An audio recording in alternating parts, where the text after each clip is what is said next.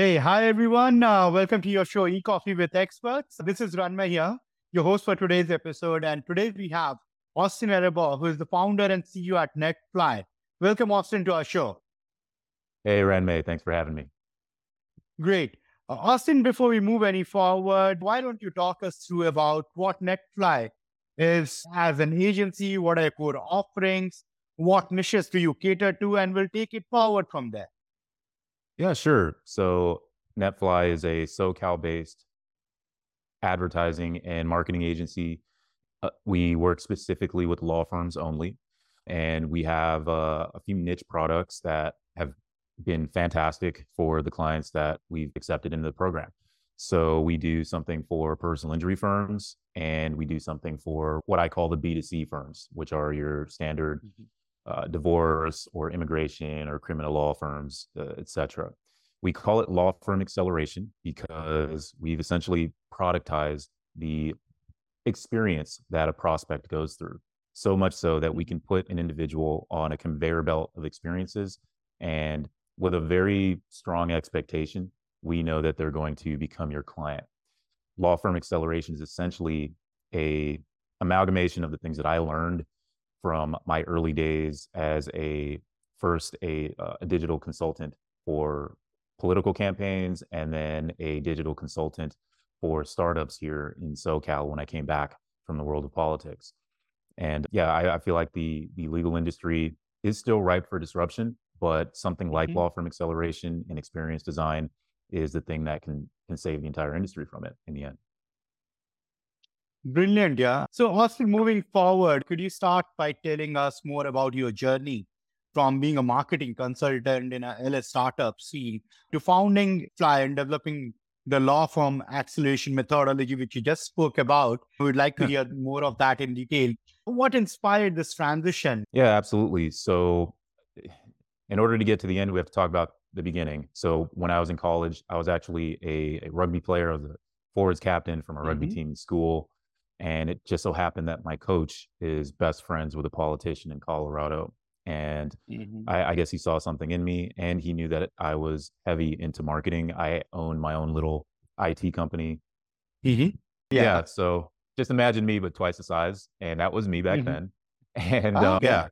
Yeah. So I basically got recruited into running a campaign for governor right out of school, which was fantastic. I got to spend a lot of somebody else's money really fast. I learned a whole lot about mm-hmm. marketing targeting, how to use first party data, where it comes from, and things of that nature, and really how to deploy targeted marketing to people and using specific messaging depending on a person's proclivities.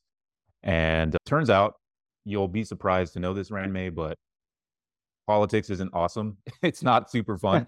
so I wanted to get out of it. Um, and so I came back home to, to SoCal. And there's a startup scene here. There's Silicon Valley up in the north, but we have what we call Silicon Beach here in Southern California. And so just the networking that I was able to do down there, I got to meet a lot of fantastic people, a lot of entrepreneurs, a lot of people who went on to join the Inc. 5000, Forbes lists, things of that nature, take their companies to China and, and blow them up. Um, I know a lot of those people. And I was actually, I got to sit inside of accelerators and, and be the guy that gets introduced and says, hey, here's the playbook. Let's do this. Let's put this together. And so there's a whole mentality there that we want to do what we want to do, but we want to do it right now. We want to get there quickly. And that's fantastic. However, being a consultant is as it's patchwork. Sometimes you're doing it, sometimes you're not. And I know that I have the chops to start a business, run it, and take things a lot further than just being a one off consultant. So I decided to do that. And while I was in school, I knew that I was pre law at the time and mm-hmm. some circumstances stopped me from going into uh, law school and taking the LSAT and becoming a lawyer. But I knew how to speak that language. I knew that I would be actually really adept at generating clientele if I ever did it, which was one of the reasons I was super confident about joining that industry. It just never happened. And so when it was time to start my own agency, I did bounce around a little bit, but I eventually said, you know what, I can do this for lawyers and I'm going to use the methodologies that we were using in the startup space. I'm going to apply them to law firms. Why apply them to law firms? Because we're looking at an industry that it's hundreds of years old and it's it doesn't have the same mentality as some of the other industries out there where it's aggressive about growth. Too much of it, probably too much of it, is focused on referrals and getting those easy clients and, and quick wins.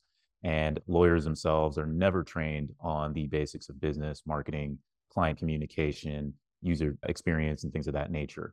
So it, it was just a perfect fit in terms of my skill set applied to something that I had a bit of passion about already. Mm-hmm. Brilliant. Yeah, quite quite a story, I must say.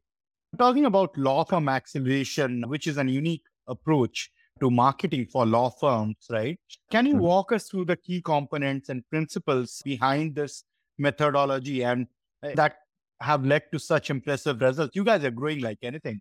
So there must be some mantra to it. Yeah, absolutely. So the unique approach to marketing that we take is that everything is marketing. Marketing doesn't end when someone clicks on an ad.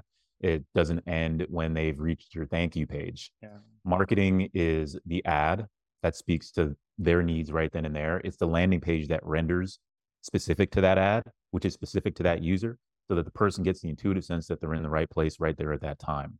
That leads to a conversion rate. But we go beyond that because once a person does convert, we want to greet them on behalf of the law firm in a way that's inviting, simple, and effective. Then we go beyond that and we want to follow up with that client in a way that's conducive to them feeling like, hey, this was the right decision when I when I clicked on that ad and I did all this stuff. That's a lot. That is a lot of it, and that is where a lot of law firms, in my experience, get it wrong. They collect the lead, they decide they're going to get around to it when they want to, and things don't work out for them. And essentially, they wind up blaming the lead for not being a a good enough lead or or not wanting to give them the money just because they called them two days later or something like that. So what we do is we handle the advertising, we handle we have the ability to handle the intake, we have the ability to handle the follow up. If you're a a B2C type of law firm that's doing something like divorce or immigration or something like that, to the point where everything is consistent, ongoing, simple, and delightful for your potential client. So that all you have to do is pick up the phone and speak to people who are already qualified. They already have a liking for you because they like the experience mm-hmm. and the people associated with the experience that we've provided. So it allows you to essentially accelerate your growth because you're not working out a bunch of fundamental or logistical kinks that could take months or even years, or that could just never get fixed uh, if you're the typical law firm owner. That's the approach. It's to productize it rather than just dump a lead into your lap and say good luck. Absolutely. And in your experience of working with seven and eight figure law firms, what are some of the common challenges that they face in terms of growth and market dominance? Because they're almost already there. You know, what is the yeah. next step that you guide them to move forward with? And how does your this methodology of law firm acceleration address these challenges? Sure. So what we acknowledge here is that the things that got you to point A may not be the things that are going to get you to point B. And we put that on the forefront of what we're doing here. And so when we have a conversation with you, that initial conversation, we don't sell anything here because good ideas hmm. sell themselves. So what we do is we say, hey, look, tell us where you are, tell us where you want to be, and let's reverse engineer that. And let's see if you even have the key components to make that happen. And if you don't, let's see what we can add to that situation in terms of the talent that we can provide and or if we can bolt on some consulting from one of our partners we're not going to you know try to do that for you but if we can bolt on the consulting that's going to fill that gap so that we can actually take you to this level that you say that you want to be at so if you're let's say a $5 million a year firm and you want to grow to seven and a half 10 million in the next 12 to 18 months that's going to come down to more than more leads, right? It's there are that that is a short run situation, but in the long run, you're going to have to add people, the right people, and most likely the right processes so that things don't get lost in that soup. So staffing, coaching, and implementing things in a way that simplifies your growth and simplifies your processes is going to be really important. And so we're not going to supply all of it, but we will take a look at things and say, hey, look, compared to these other clients on our client roster that are where you want to be, you're missing these mm-hmm. things. You need to add them first if that's where you really want to go. And we're going to be there for you. We can supply the interested people, but we want to make sure that you're in a position to service them and, and pick up the phone when it rings. Brilliant. Yeah. Lovely, Austin. It was quite some insights, but before we let you go, I would like to request you what piece of advice would you want to give for all the dig- young digital marketers out there trying to make their mark and also to budding entrepreneurs who are trying to either scale up their agency or trying to open their own agency what do you think are the must haves in order to be successful as an entrepreneur or a budding digital marketer yeah so a must have and something that I learned way too late, something that I wish I'd, I'd known or thought about much earlier in my career. I think something that you can probably echo here is that I didn't think big enough early enough. So things get a lot more simple and uh, you have fewer options and, and fewer shiny objects when you think really big, when you think 10x instead of how am I going to 3x, when you think how am I going to dominate this space rather than how am I going to make 50 grand a month for myself or something like that. So think about impact, think about how you're going to get huge and reverse engineer that. If you don't see a pathway to eventually becoming a, a dominant player in terms of the deliverables that you provide and thus the revenues and the market share that you have and the profile and the brand that you're going to build, then you haven't mm-hmm. thought big enough yet or you haven't thought enough about it. So start there. How are you going to take over the world with what it is you do? in your niche. You need to take over your niche and you need to have a mm-hmm. plan of action for doing that. Um, number two, I would tell any budding entrepreneur or agency owner think about your brand early. Okay. Don't try to be like everybody else. It's great to check out the videos on YouTube and, and the best practices and the white papers and everything like that. But at the end of the day, this is you. So, how do you want to represent what it is you do? Are you going to be the Ferrari in your space, or are you just going to be another Honda Civic out there on the road? So, you need to decide that now because everything that you're doing today is going to follow your brand around. Even if you rebrand, it's still you. Typically, uh, us agency owners and entrepreneurs are the face of the situation in the beginning, and you only have one reputation. So, guard that very well and think long term with it. Everything you're doing, everything I'm doing right now, everything you're doing it's going to live forever somewhere in a time capsule one day. Absolutely. Very well said. Yeah. Austin, thank you so much. But before we finally let you go, I would like to play a quick rapid fire with you. I hope you're game for it. Let's go. Let's do it. I didn't expect this. Let's go. Okay. Yeah. Your last Google search. My last Google search. What was my last Google search?